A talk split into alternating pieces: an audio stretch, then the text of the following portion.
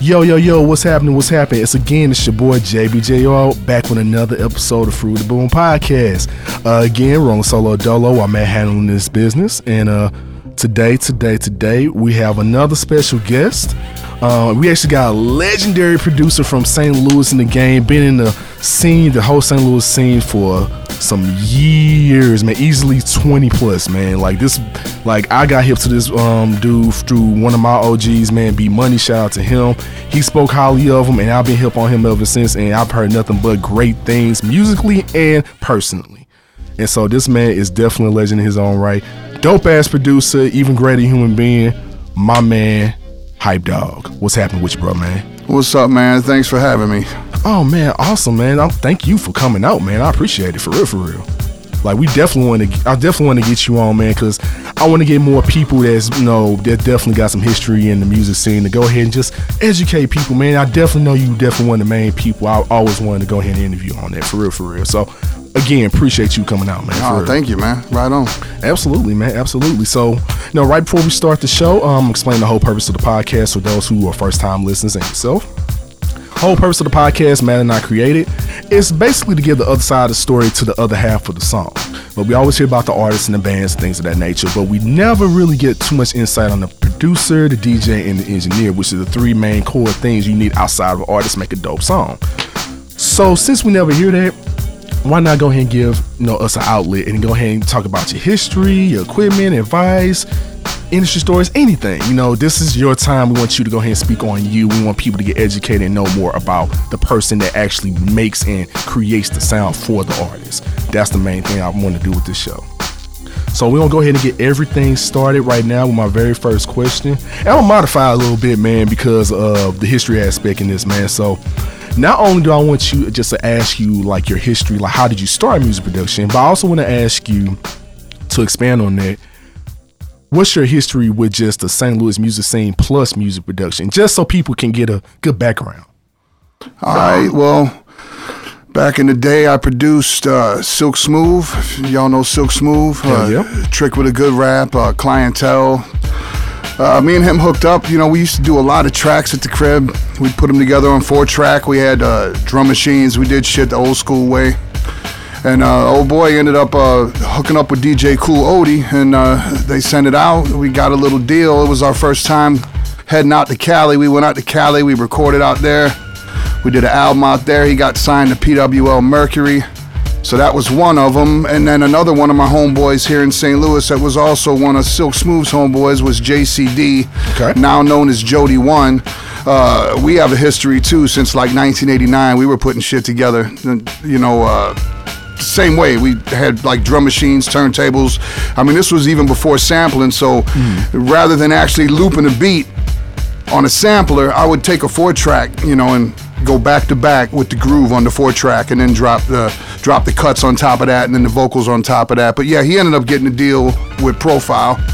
So we went back out to Cali in '92 and uh, recorded that album on Profile. Uh, at the same time, the guys I was working with now out in LA, Total Track Productions, uh, I ended up hooking up with. I don't know if you're familiar with Boss. She's uh she was on Def Jam Okay. and she was like pretty ill, but I actually got to got to work on her first demo when she was signed to Def Jam, and then she ended up leaving Cali and going out there and doing an album album herself. Okay. You know. Oh, and then I also have uh, some history outside of that. In 1990, I got signed to Luke Records, so I used to be down in Miami a bit. I got to work with Griff from Public Enemy. That's my boy right there. Griff. Nice. So I worked with him down there, and then that's how I how I ended up hooking up with Cole Chris and Baby G, who I'm in the group Mad Flavor with. So after that, Mad Flavor ended up getting a deal. Like in 1993, we got signed to Priority, and then went and toured and had a blast and all that good shit. But I mean, that's that's a little, you know, that's a little bit of like where I come from. That's what's up, man. And he just gave us a whole bunch of history one. I appreciate it. So now, now at this point, now I want to go ahead and expunge on that a little bit more. All right. So, um, dealing with your history in music production, how did all of this start? Because it sounds like not only music production but DJing as well. So, how did all this begin? Take us all the way back to your beginning stages. Like, how did you get into the interest first? Like, how did it start? Man, Well, I started getting off into the breaking shit when that popped off, like in 1983. Okay. So I was I was heavy into that, and uh, you know I I can remember one of my biggest influences, or one of the one of the one of the dopest first albums that I ever got was Run DMC's first album. Okay. And then I also got as a gift, I got the Fat Boys first album and UTFO, you know, and then shit just went on from there. I actually started beatboxing. I was a heavy beatboxer for about a year and a half or two at the same time that I was breaking. Okay. So around 1986, uh, it was a dude I went to high school with was selling a crappy DJ set for like a hundred bucks, and my mom just went out of her way and she got that for me, and I went to the crib and learned to cut, learned to mix, all that good shit. I had a buddy who lived up the street. It was a group here, legendary group here called the Cut Up Crew. Uh, his name was DJ Money D. Rest in peace. Uh, he actually let me keep his Roland 909. Nice. And then he started letting me keep his Numarks.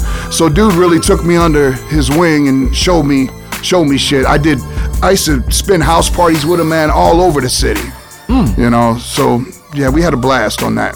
That's what's up, man. You know, but that's that's more or less how how I got into all this. You know, and then the actual the actual beat making came from me having that that Roland 909 and at the same time having such a love for Mantronik. I don't know if you're familiar with Mantronik. King, King of Beats, yeah. Yeah, and I mean, I mean, he was probably the single most influence on what I got going. I would say between him, Marley Marl, mm. and the Bomb Squad. I call them the Holy Trinity because those are the motherfuckers that that in, inspired me. You know, and and it's just it's crazy. You know. That's what's up, Yeah. man. Dope, yeah, that's that pretty like you you you explaining stuff that literally I wasn't even alive for, man. Like I'm born '87, so it's like you telling me so you telling me stuff that I'm like, that's crazy, man. Like I love hearing stuff like that, man, and I love to get that kind of history from people. So just to get more, uh, just to you know, try to progress it on a little bit more, I want to ask you this. So, um, how how long would you say you've been like active within the St. Louis music scene in general? As, how long would you say like active years? How long have you say you've been uh, been in the scene? Damn. I would I would say more or less like 87, 88 was probably when I was actually doing tracks for real and I wasn't, you know what I'm saying, I was actually using a sampler. You know, well, not actually. I didn't really get a sampler till like 1989. Oh, wow. So yeah, so prior to that, I was doing a lot of tracks for people, but it was all me going to the studio. Like I would go to Clayton Studio with a drum machine and and and a turntable mixer and a stack of records, and I would basically lay my grooves off the turntables, you know, and do my tracks that way before I had a sampler, That's crazy. Oh damn. you know. Wow. Uh, yeah, I'm, I'm just thinking about the like the setup that you're telling me right now, and I'm just visualizing it like, oh wow. Damn. So we talking literally 30, like almost 30 years ago. You was talking about like 89. So literally like what 28 years ago, like Yeah. 28, 29 years ago. So Yeah. like man, that's wild, man. So I mean, like you giving me some history right now. So let me ask you this. So with you know the multiple people like that, I know that we met. Like I know I on the show. And I met had the pleasure meeting like the Black Spades and the Beat Monies and the Basement Beats and shit like that, man. How'd you? I know like you know shout out to my homie B Money, man. I mean that's that's my G, man. So. man same here. That is definitely my OG, man. Good person, man. So, how did you and B Money end up leaking up, man? Because I know you guys definitely have a definitely mutual respect for one another. Like, how did that happen? Well, uh, I had a, I had a homeboy named Flex, did beats, and uh, I used to be over his crib a lot, and B would be over there a lot, just kind of hanging out. And this was even before he was really doing tracks. Okay. So he was hanging out and always showing interest in that, you know. And I basically, you know, just me and him hanging out, I kind of kind of taught him how to fuck with the SP 1200 a little bit, you know, and Nice. the ASR 10. And after that, I mean, dude was gone for a year or two, and all of a sudden I heard he was like this mega producer, you know, which was insane. Yeah. Hell yeah, man. Yeah, but yeah, I mean that's that, that's my homeboy right there, B. Yeah, man, that's definitely a good soul, man. Definitely a good soul, brother. So let me ask you this: um, as far as who you worked with um, in the city. I would say within the last, let's just say the last 20 years. If you could, let's just say maybe late late 90s till now. Who would you say you worked with? Like, and then I want to move backwards, maybe just in the scene a little bit, uh, outside of people you just mentioned. So, who all have you worked with from maybe beginning 20th century till now? Damn. Uh, Or just give me some names. You don't gotta be the whole. yeah, roster. yeah, no, but I mean, Silk, Silk Smooth, uh, JCD, Jody One. Mm. I fuck with them dudes a lot. You know, uh, fucked with Kenny Knox. I've done shit for Kenny Knox. shout out to the homie. That's that's my boy right there. Ill, ill, ill MC. Uh, fuck with Basement Beats. Shout out to them. I actually did their logo and shit back in the day. Really? Yeah, Nice, yeah, like shit the double B's. Mm-hmm. Yeah. nice. Uh, man, I'm trying to think of all the people I. It, what's crazy is I work with so many people that it's like kind of blurred in my head Mm. of who I all fucked with. I mean, I fucked with a lot of folks. Uh, oh, no, no, no, dude, dude, Yeah. oh, no, dude, we, we grown, man. Cause you Yeah. say whatever you want on here. No, I'm just I'm just trying to remember all the people I done fucked with because you know and uh because at the same time you know like I go to Dallas and I fuck with Mad Flavor in Dallas. nice, okay. So, but yeah, I mean, really, I don't I don't. I haven't been that active in a while, basically. Okay. You know? So, you know, even towards the mid '90s and that, like I used to fuck with DJ Chaos. I don't know if you remember Chaos. Oh yeah. Yeah, Odie. Yep, definitely familiar with these. Shout out to the fellas, definitely, yeah. Oh shit. Uh, Lando that used to be with Silk Smooth. Uh, Okay. Basically, that whole crew is who I fucked with. You know, for a while. Okay. So let me ask you that with like since you have like a whole history with them, how did that start with you meeting them and even start making beats with them? Was it kind of the same thing? Was just like you just happened to be it was like a right place, right time scenario, or did you guys know each other from way back in the day? See, that was some crazy shit because I went to school. I went to Visual and Performing Arts High School, and I had a homeboy there. He was like my best friend and shit, and he lived in the Clee town. Okay. And he used to always tell me about this dude that he hung out with, whose name was Bird, Daryl. Well, I ended up meeting Daryl, and he would come to the crib because back then I was a barber too, man. I used to do, I used to do all that fucking Big Daddy Kane sh- shit with the fucking like cities going around your head and Really? the Louis Vuittons and the Gucci's and the high top fades and all that shit. So I would actually cut a lot of people's hair. Nice. And uh, so Daryl Bird would come to my crib a lot and get his hair cut and hang out. And then he would always tell me about his homeboy Floyd in this group DS Ski, who was who was up in the Clee town, mm-hmm. you know, and he ended up like bringing dude over to my crib one day and that's when you know back when i had the 909 and all that good shit so and then me and silk just kind of started fucking around and recording songs you know And it just pretty much just sounds like the rest is history from there. yeah yeah Damn, that's what's up, man. yeah so Hell yeah. So let me okay, so I got a new question for you, my man, just to continue to to continue on with the music production side. Um, let me ask you this. So when you do still produce, when you are, you know, when you do want to be active, what do you use as of right now? Like when you do want just want to get down? well i guess for about the last 10 12 years i've been using fl studio yeah that's my shit actually uh been working with that it, uh it's pretty pretty tight to hook beats up with you know where you can loop on it and you can control all the all the parameters and everything, which is something that I, you know, didn't have back in the day when I just had two samplers. You know, you really hmm. couldn't EQ shit. You didn't have a lot of effects. So I do appreciate what you're able to do on a PC nowadays. So right, right. that's that's actually that's my go-to. Hell yeah, man. I'm a fellow FL user right here too, man. So I've been using since I was like, ooh, since number four? Yeah, since then, that's been a long time, man. So we're talking about I was 18 when I started using it. That's like the only thing, well, primary thing I used was FL. Yeah. I think I dabbled around with some Reason. Uh, I want to learn Maschine. I just never had a chance to work Maschine, and I done with some Ableton, but my workflow is just for FL what need. It's just the workflow just works. Yeah, that's that's the same for me. It was like FL, and then back in the day was the the EMU SP 1200, and then uh, Ensoniq EPS 16, and then Ensoniq ASR 10. That was that was kind of my go-to. I never really got into the MP, you know, but Really? like all my boys worked on the MP, but I was always the dude with the you know with the SP and the ASR, you know. Dude, ain't nothing wrong with that, man. Like, look, the way I see it, man, look, if you can make beats out of pots and pans and shit dope, fuck it. Yep. Like I mean, exactly. it's just it's just I guess I'm just always been the kind of person where I don't care what you use it, can you use it well? Exactly. I mean, you don't have to have a like million dollar studio to for shit to be ill. No, you 100 percent right. Yeah. You 100 percent right. Like I'll never forget. Um, who was that? uh, read about? Oh, I think it was um one of my favorite uh singers that's been out. I know he ain't put something out in a minute, but my guy uh, Anderson Paak, who worked with Knxwledge and shit like a whole lot. Um, I know when I found out like one of his album that his like critically acclaimed album that came out. I want to say it was the Malibu Project.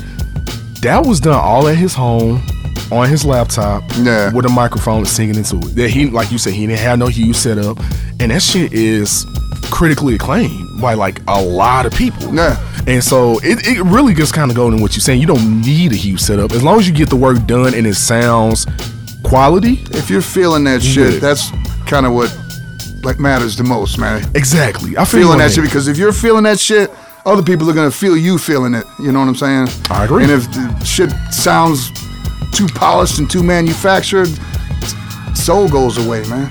Now you're right about that, man. Yeah. Like I think that's the one thing I noticed, like with a lot of stuff nowadays, man. Like, uh, and I know my uh, my homie Van, uh, my homie Vandalism. Shout out to him. He uh talked about it, like how uh. You know how you say he hear beats and it's like, uh, it's not the same like how I usually hear stuff because it's like the same, like you said, manufactured thing. Yeah. Nine times out of ten, like I mean, I get here on the radio. Mind you, I'm a fan of beats. Always have been a fan of beats. Clearly, I'm a producer. And you know, even though I'm like, okay, I love trap shit, but give me something different every once in a while on the radio. You know, it's like we hear the same fucking patterns, not like ninety percent of the time. Like, oh, Same snares, same snares, same same tap button, holding that shit down for the rolls. You know what I'm saying? Like instead of actually Playing playing the the rolls, or, Right. or you know, like playing your drums. I mean, you don't have to be a be a fucking drummer to program a drum machine. Exactly. But you know, you could also do shit manually that's ill. You don't have to do. You don't have to take all the shortcuts on it. I feel you. Like I. 100 percent feel you on that, man. Like, and especially actually, you um gave me a good segue when we talked about drumming. So let me ask you this, man. Um, do you ha- have you or do you play any musical instruments? Nah, man. I mean, one thing I do is like I don't actually play, but I can I can write tunes. You know what I'm saying? I just don't play them out. I like sit down, look at them, write them, feel each piece like one at a time, and piece it mm-hmm. all together. But I mean, that's that's that was a phase that that that that I was in more or less probably from around 2000 to 2005 or 6 was I fucked with a lot of synth modules. Really? But, but my heart and soul is in sampling. Mm-hmm. You know, just having that ill, ill, grimy, like analog, nasty shit. You know? Right, right, right. But yeah, but at the same time, I can write. I just can't really play, man. You know. No, Yeah. I- no, it's, it's all good. I mean, I think my thing is kind of like just I repeated earlier. Like as long as if you can make shit out of pots and pans and shit sound dope, fuck it. Yeah. I mean, it's just the talents there. I mean, there's a lot of people that don't have, I would say, formal training in a lot of shit, but still make shit work. I mean, and from what I'm hearing right now, even the stuff you told me that's you know that's your older stuff and some of your recent stuff, I still hear quality. I still hear the musicianship in them. so, thanks. so no, it's definitely there, man. Like I, it's definitely there, regardless if you play instrument or not. I mean, the way I see it, it's virtual, but a DAW is an instrument. Yeah. No, no, that's the way I see it. I mean, I mean, you use you use um you use turntables and you use drum machines. That's an instrument. It's digital. It's virtual, but it's Yeah. still an instrument. And so I, I guess that's how I always see it, man. Like it's never the person behind. It's never the, machine. It's always the person behind the machine. Yeah. Like the person is the true instrument. Yeah. Or, or I would say the mind behind everything is the true instrument. Yeah. And so it's like, if you got that, man, I think it does. I think to an extent, it's like it's kind of like what I talk about with music theory a whole lot on here, man. Like, um, shout out to Owen Raglan who I had on the last show.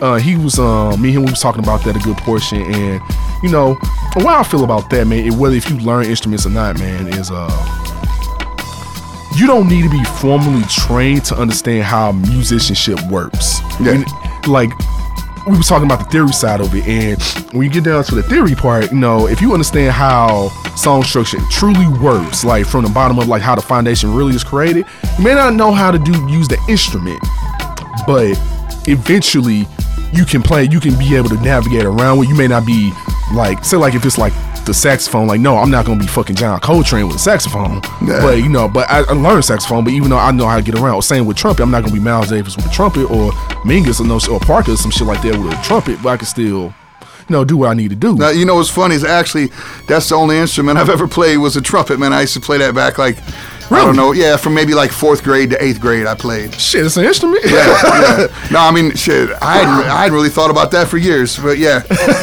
hey, ain't shit wrong with that, man. Like I said, I played saxophone in high school. I stopped picking it up after high school. I just went to beat maker. Yeah. So it's just it's, it was just that was kind of like my transition, man. So for real, for real. But um, I actually want to ask you something else, man. It's just uh hit my brain um dealing with um beats and things like nature. Um, so let me ask you this. Um, with the beats that you make, and like I said, with the grimy sounds of, of today, um, hearing your production, I'm hearing multitude of different things.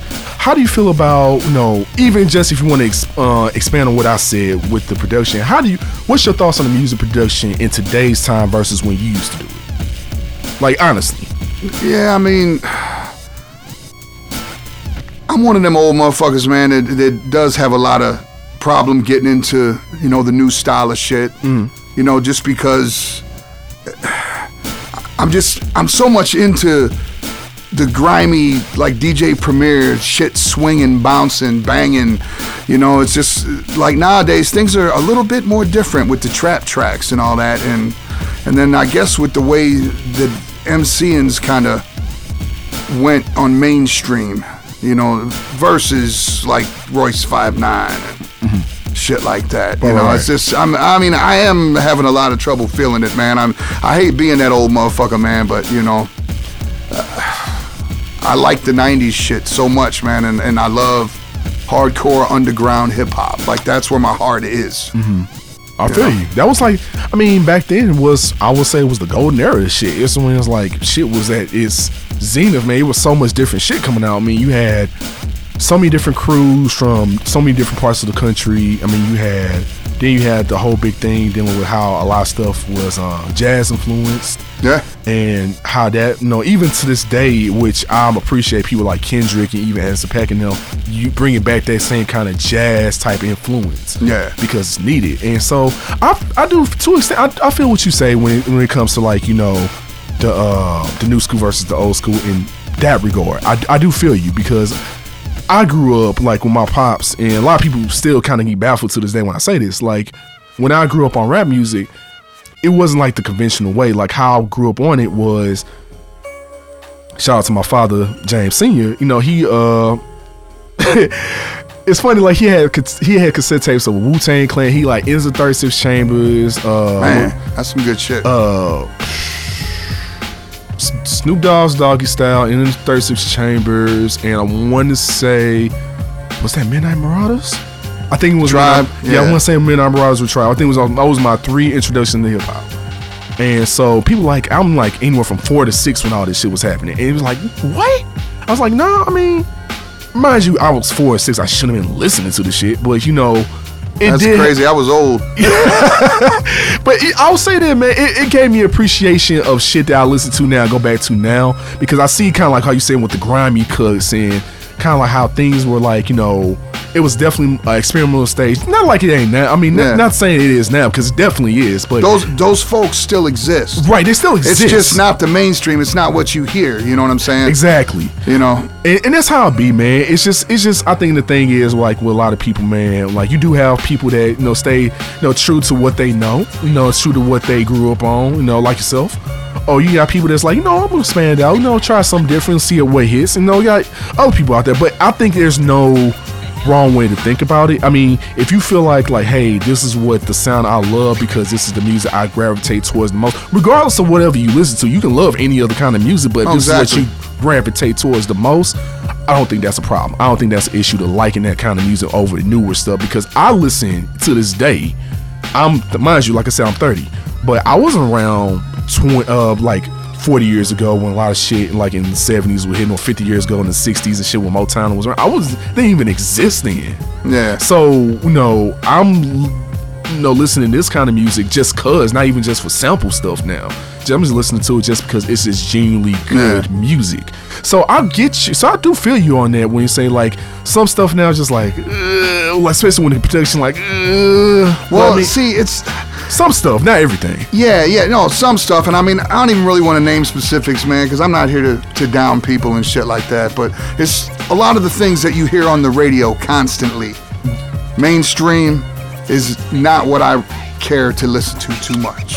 I understand you know? it. You know, and and like I said, man, uh, come from a time where being a lyricist, man, was it's it was about what you said, how you said it. It was being a real poet, man. It wasn't just screaming little chants and you know, and like hip hop, it just I guess that was more at its pure form because it just felt like like shit meant a lot too. You know what I mean? Like like like having a dope style or you know motherfuckers battle rhyming and you know I don't know man. It's No, no, no, no, Yeah. no, no, no. I feel, Yeah. no, I feel you. I feel you where you, the point you coming from. Because, Yeah. like, say, I look at stuff like, like, say, like I just said just a second ago. Like, I grew up, uh, like, mind you, yeah, I'm 30, I'm an 80s baby, but yeah, I grew up in the 90s where, like you said, where hip hop was coming through. And I think the main thing, like, especially with beats and music production now, and Quincy Jones said this, which. Who's going to debate Quincy Jones on fucking music? You No, know never. saying? No one. And I know he said something in there. um article that got written about that interview, that zero fucks given uh, interview he did recently. his Uh, crazy one. yeah, his crazy one, the one he just gave no fucks about. yeah, he just he just told all truths. All truths. And he said something that I'll never forget. And you know, I said this to um I said this on last show, which is and I feel this way, which is jazz is truly the most unappreciated art form in music. And I think a lot of times in the 90s, and that's why I say it's making resurgence back in the music genre.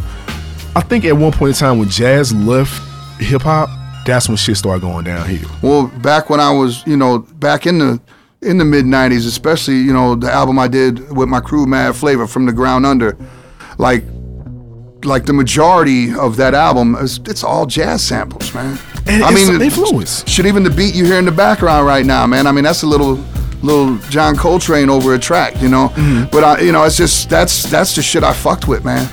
And there's shit wrong Yeah. with it. I mean, because Yeah. the way I feel about jazz, man, it's true freedom, true, it's true free form, true impro- improvisation. And I think back in the 90s, when a lot of those people's come up, they held that same thing in high regard. That part of musicianship were like, Yeah. we just gonna try shit and then see what happens. And mind you, they, I'm not saying the people that are doing the same thing now, because obviously they are. Yeah. But, you know, but if you just go into the same trend just because it's literally a trend Yeah. and not trying to go off of whatever you know just being true jazz with it just being freeform expressive and whatever whether it's got lyrics on it or not. I mean it's kind of like how quincy said like god walks out the room man. Like you know when you have stuff that you trying to depend more on money than the art form then yeah shit your inspiration your all that whatever you believe in your spirituality in the music is gone. Man, it's, yeah. it's, it's like when you do it more for the money instead for actually what you for the true creative purpose behind it. It Yeah. just I mean, money's always great. I mean, don't get me. I mean, who doesn't want money? I mean, I don't want money making beats, but you know, like I said, but if at the same time, you know, if I'm getting able to get the true expression out there, I know I can get, you know, and it, but still make some, maybe some simple cookie cutter shit here and there. Then yeah, I'm fine. But yeah, but I just can't. But I just, I guess, I feel what you mean, yeah, because I'm thinking about it more, like about just it's not a lot. It's too much of the same cookie cutter thing. And I and it, it, it does kind of just make me just think like well I mean are people just that lazy nowadays? They don't want to be that creative but you know it's it's it's something that it's it's on my mind with it like I said I love trap music I've been a fan of trap music I've been 3 6 Mafia here since I was young so I've been loving trap music it's the same shit we hearing now 3 6 Mafia 2.0 but I love Three Six Mafia. I fucking love Three Six, And that's why like 90% of the shit that's out now is literally a rehash of what they did 20 years ago. So it's like, But damn. oh no, go ahead, go No, ahead. no, no. Yeah, I just ahead. I just hate going there, but it's it's not being done as well as some of that by by some. Buy some. Now everyone buy some. I will agree with that. Cause like I Yeah. said, it's just kind of like the same. If you use the same, just like, It it there's a point when something becomes bastardized. right. you know and that's just the thing the stuff that i pull away from because i don't have you know i also like trap music and i like i like dope gangster beats I, you know all that good shit uh, you know uh, i just like hearing it done well I agree.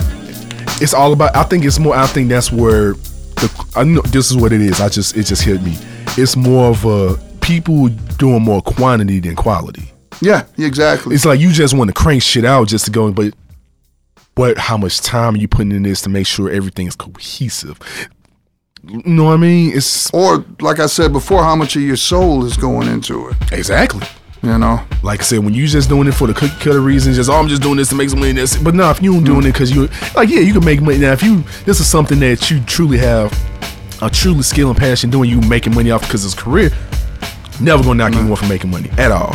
But if that's, but if you just like, oh, I'm just gonna do this because it's on, like, mm, nah.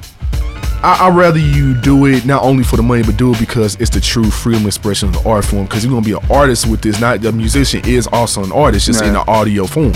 So if you're gonna be an artist with this, be an artist with it. Just don't be, just don't give me something half-assed because it's something quick you make in 20 minutes. Like no, give me something that's got some substance and value to it. And that's why I listen to a lot of older shit. I listen to a lot of different music from all over the world. I listen to a lot of hip hop from like different parts of the world, even in America and all that. Like I just I just I'm guess I'm just no n- not only just can be considered old fashioned, but I do grow my taste.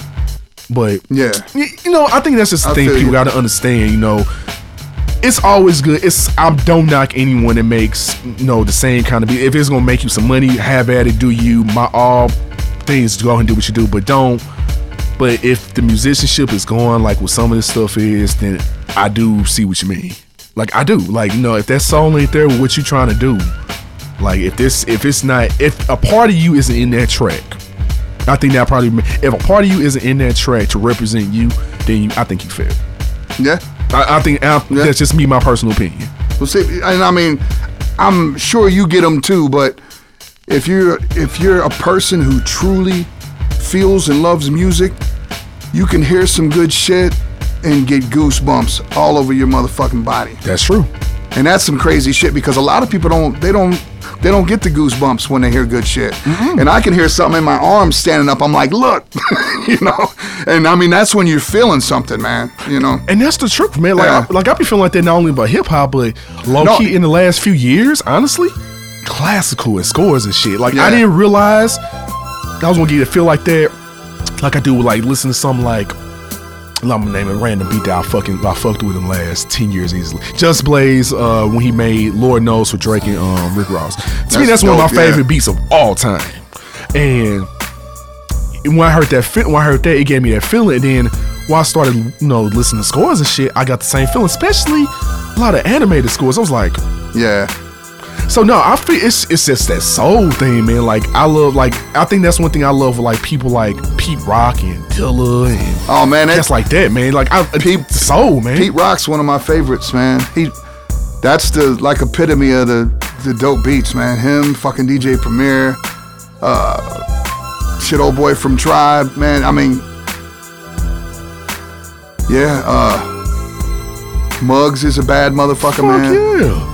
You know, uh, man, my, my fucking brain is drawing blanks. it's all good, bro.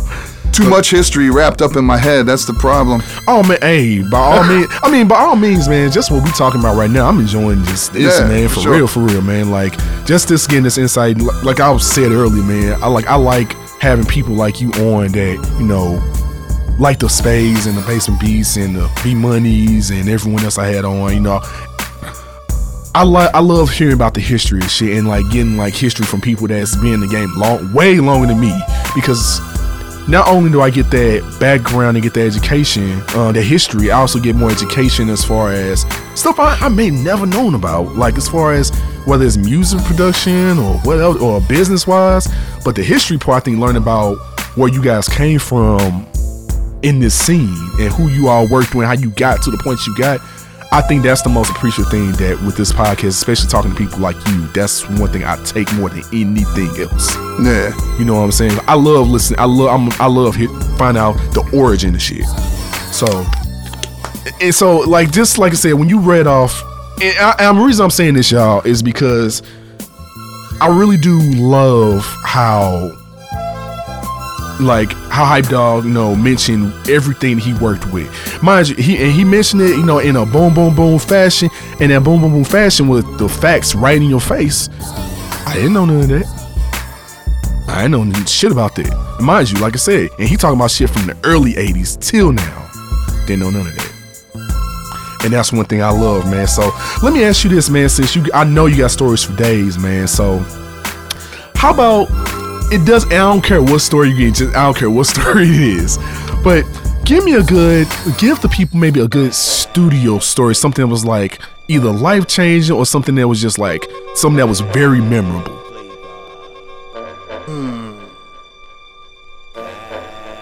I guess for me, being being the most one of the most memorable things was when we recorded uh, "To the Break" on the Mad Flavor from the Ground Under album. We got to work at Westlake Studios out out in L.A.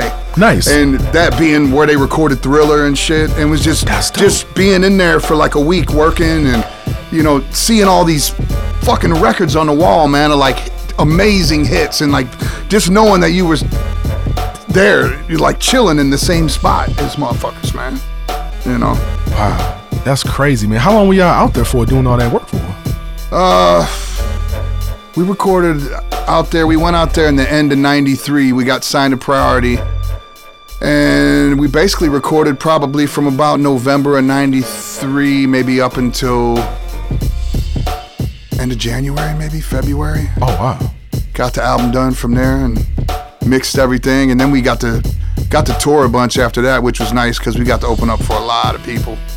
That's what's up, man. Who all um who all did you open up for? Well, some of the some of the one, some of them would be like Cypress Hill, House of Pain. Nice. Uh, when we were out in LA, we got to perform twice at Prince's Club, Glam Slam, and the first time we performed there, we got to open up for Tribe. And that was a very memorable night, man, because it's just getting off stage and like actually getting props from all these famous motherfuckers, man. You're walking around and they're giving you dap and all this. And then the second night at Glam Slam, we got to open up for KRS-One, and that was Nice. probably one of the fucking pinnacles of my life. Is is like opening up for that dude. How was that, man? Like Oh, man, it was just ill. I mean, dude, how do you go on before someone like that and feel? you know what I'm saying? Like, how do you feel going on before a legend like that? That's true. You know. Oh, and then I guess like another good story would be we toured with Cube a little bit, and uh, cause Cube, Oh, you got to talk. Oh yeah, Yeah, see, talk about that, man. well- yeah. we were signed to Priority Records, and that's you know Cube was on there. Right, right. So we got to actually do about a, a week and a half or two tour with Cube. Uh, we went to Chicago. We opened up for Cube at the China Club in Chicago. nice. Then we got to go and see. This is some shit. We got to open up for Cube at the Palladium in New York. Nice. And that was a big night because I shit you not on this, man. This is something that I remember, and I'm always gonna remember this, man. We were doing sound check. okay. Motherfucker runs up to us because we had these shirts, man, these dope t-shirts, long, long sleeve black t-shirts. Motherfucker came up to us, Tupac. Man, you gotta give me one of them shirts. What? So we hooked Tupac up a shirt. Nice. 10 minutes later, we're in the dressing room eating fucking Kentucky Fried Chicken. Jam Master Jay comes in. Y'all got to share some of that chicken with me. So he's in there eating chicken with us, and then we meet Run and them, and you know, then and then that same night, the show, it was Cube had this big epic run-in with King Sun. It's like this epic thing that happened that night. King Sun got up on stage, called him out. It was it was just a big crazy night, you know. Oh, damn. And then on top of all that, we actually got to open up for Cube, and we weren't from New York, and we didn't get booed, which was good.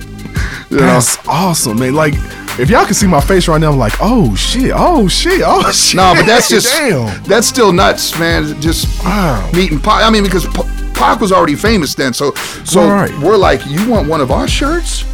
You know, here, have two. Man, You know, that's wild, man. yeah, it's just some shit, man. I got a lot of little small memories like that, man, to kind of keep me going. Oh shit! I mean, like we got a little bit of time, man. If you want to go ahead and spoil some more, man. Like I love hearing shit like this, man. So like, like I love story. I'm, a, I'm, a, I'm a fan of. I'm, I'm a fucking fan of a good story, man. So, so anything else? I mean, you got any, like, anything else you want to share, like story wise, man? Because they, we, I'm Yeah. sure. I mean, just that alone got piqued my interest to hear something else. Well, I guess something from around that same time. They're just there's just little bits and pieces of things that stand out to me that I really appreciate, you know, and it's like uh, there's a spot up in Hollywood. It was on Hollywood Boulevard up near Vine. It was a spot called King's Lair. Okay. And or and they would actually throw dope ass shows and there were Zulu Nation shows. Nice. So it, uh, we got to perform with the Alkaholiks. Uh, I can't remember who else was on that night, man. But but when we were performing, dude, on stage, uh, fucking Baby G, DJ, crazy solo DJ. He does crazy solos. Well, they get to a spot where G's doing his solo. Well, Chris is off to the side to MC. Dude walks up to him and was like, "Yo, the ice gives you props." And Chris was like, "What the fuck are you talking about?" And he points up, and Ice T's like headbanging on. He he climbed up on a speaker, and he's headbanging to our shit. What? And and the dude that told him that was motherfucking Afrika Islam, Ice T's producer. You know, and it was just crazy, man. Just getting props from from folks that you totally appreciate. You know, Wow. you know. It's just I know it. Shit's not really that big of a deal, but it is to me. No, no, to- no. For me, no. I don't think. To me, man, I don't think what you just told me. I don't think that was small potatoes, bro. I think from you to, to I mean, because a lot of these people, you know, minus pocket shit, like and Jam Master Jay, rest in peace. You know, these people still alive and they're still legendary. yeah. So to have Ice T Co-sign me. co-sign you, Yeah, on a exactly. speaker headbanging to your shit Yeah. no, basically doing some net breaking shit. That's a compliment, dude, and that's a high compliment. I don't, give, I don't give. I mean, to me, if I had even someone like just one of them, dude, that's still a high regard compliment because that's legend, man. I mean, anyone, any, that's that's to me, that's now. Oh, I understand why that stuck out in your mind. Yeah. Like hundred percent why. Like, I don't think that's small. I don't think anyone listening to this think that's small. I think that's pretty fucking good, man. Yeah. Hey, and then one more off the wall one that fucks me up every time I think about it. Oh, go for it, bro. I wasn't actually there, but this involves Mad Flavor. And Chris, our MC Cole Chris, went to a show in Dallas. Well, he's hanging out at the fucking show, sees this dude. It's fucking Billy Gibbons from ZZ Top, chilling. He likes hip hop. Long beard ZZ Top? He likes hip hop Really? and he fucking appreciates Dallas artists. Nice. And he apparently knew who Chris was. He was like, "Yo, you're Chris, right? From Dallas." And it's just one of them things. It's like to have that motherfucker recognize you. Jeez. To me, is just that's like total left field right there. Hell yeah, that's left. Who would expect one of the guys from ZZ Top to straight say, "I fuck with your music"? Yeah. Who who, Nah, who expects that? You know Yeah. what I'm saying? I mean, but you never know who likes what, and you never know who's listening. Yeah. So that's just one of those things that I think, me personally, man.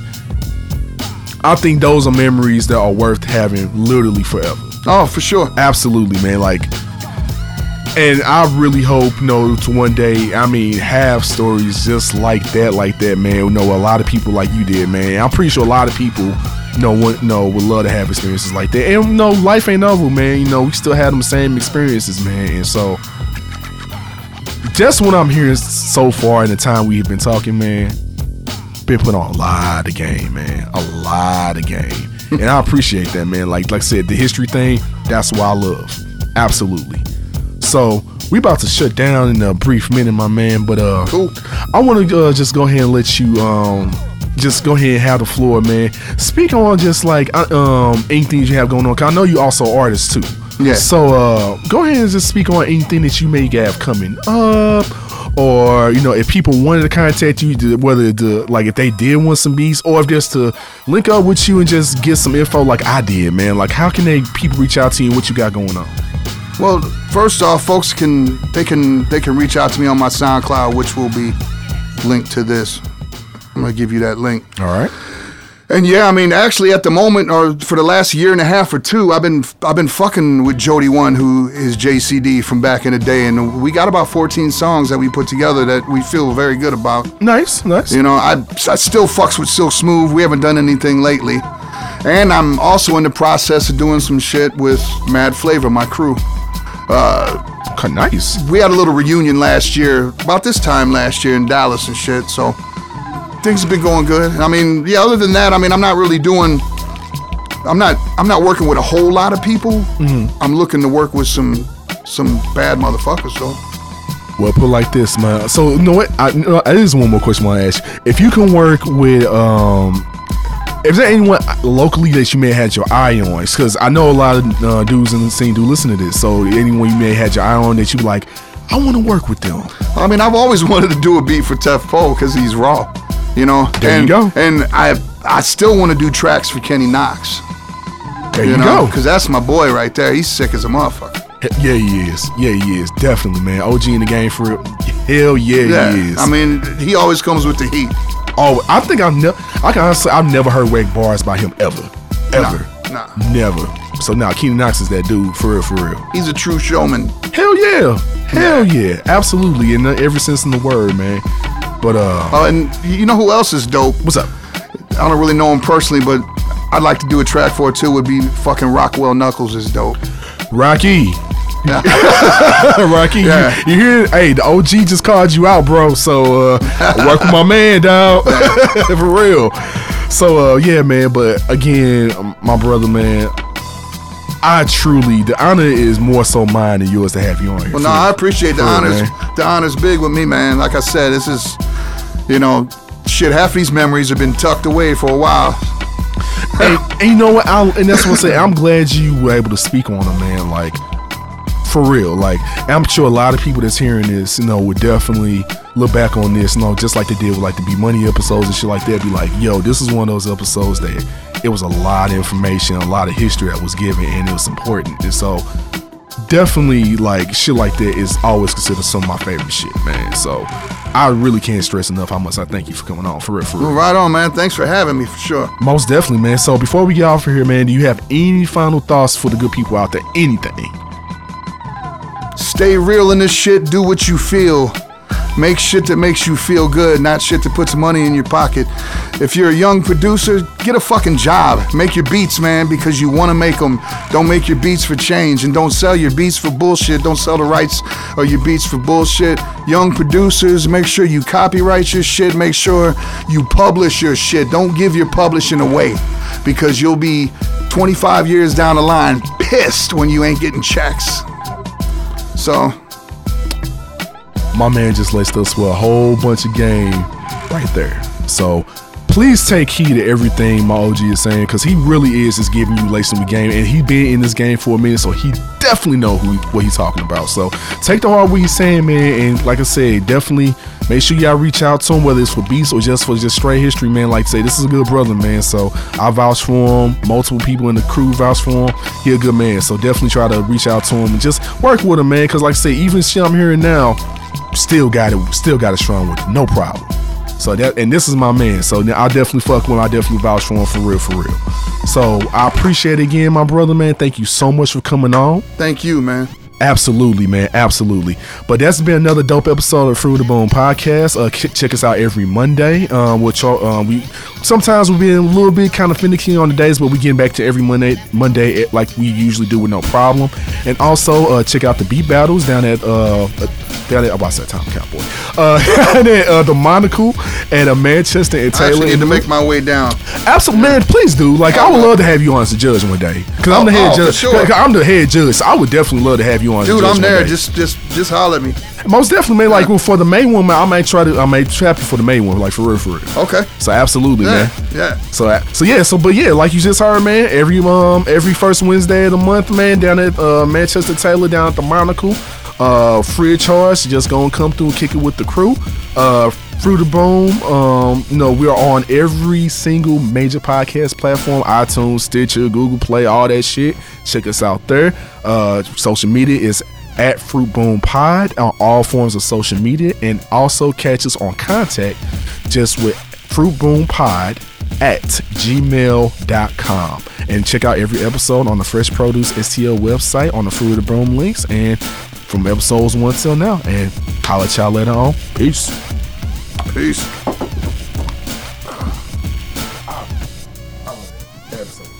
Oh, thanks, man. How'd you like it, man? Oh, I love it. I'm sure I'm gonna make young motherfuckers mad, though.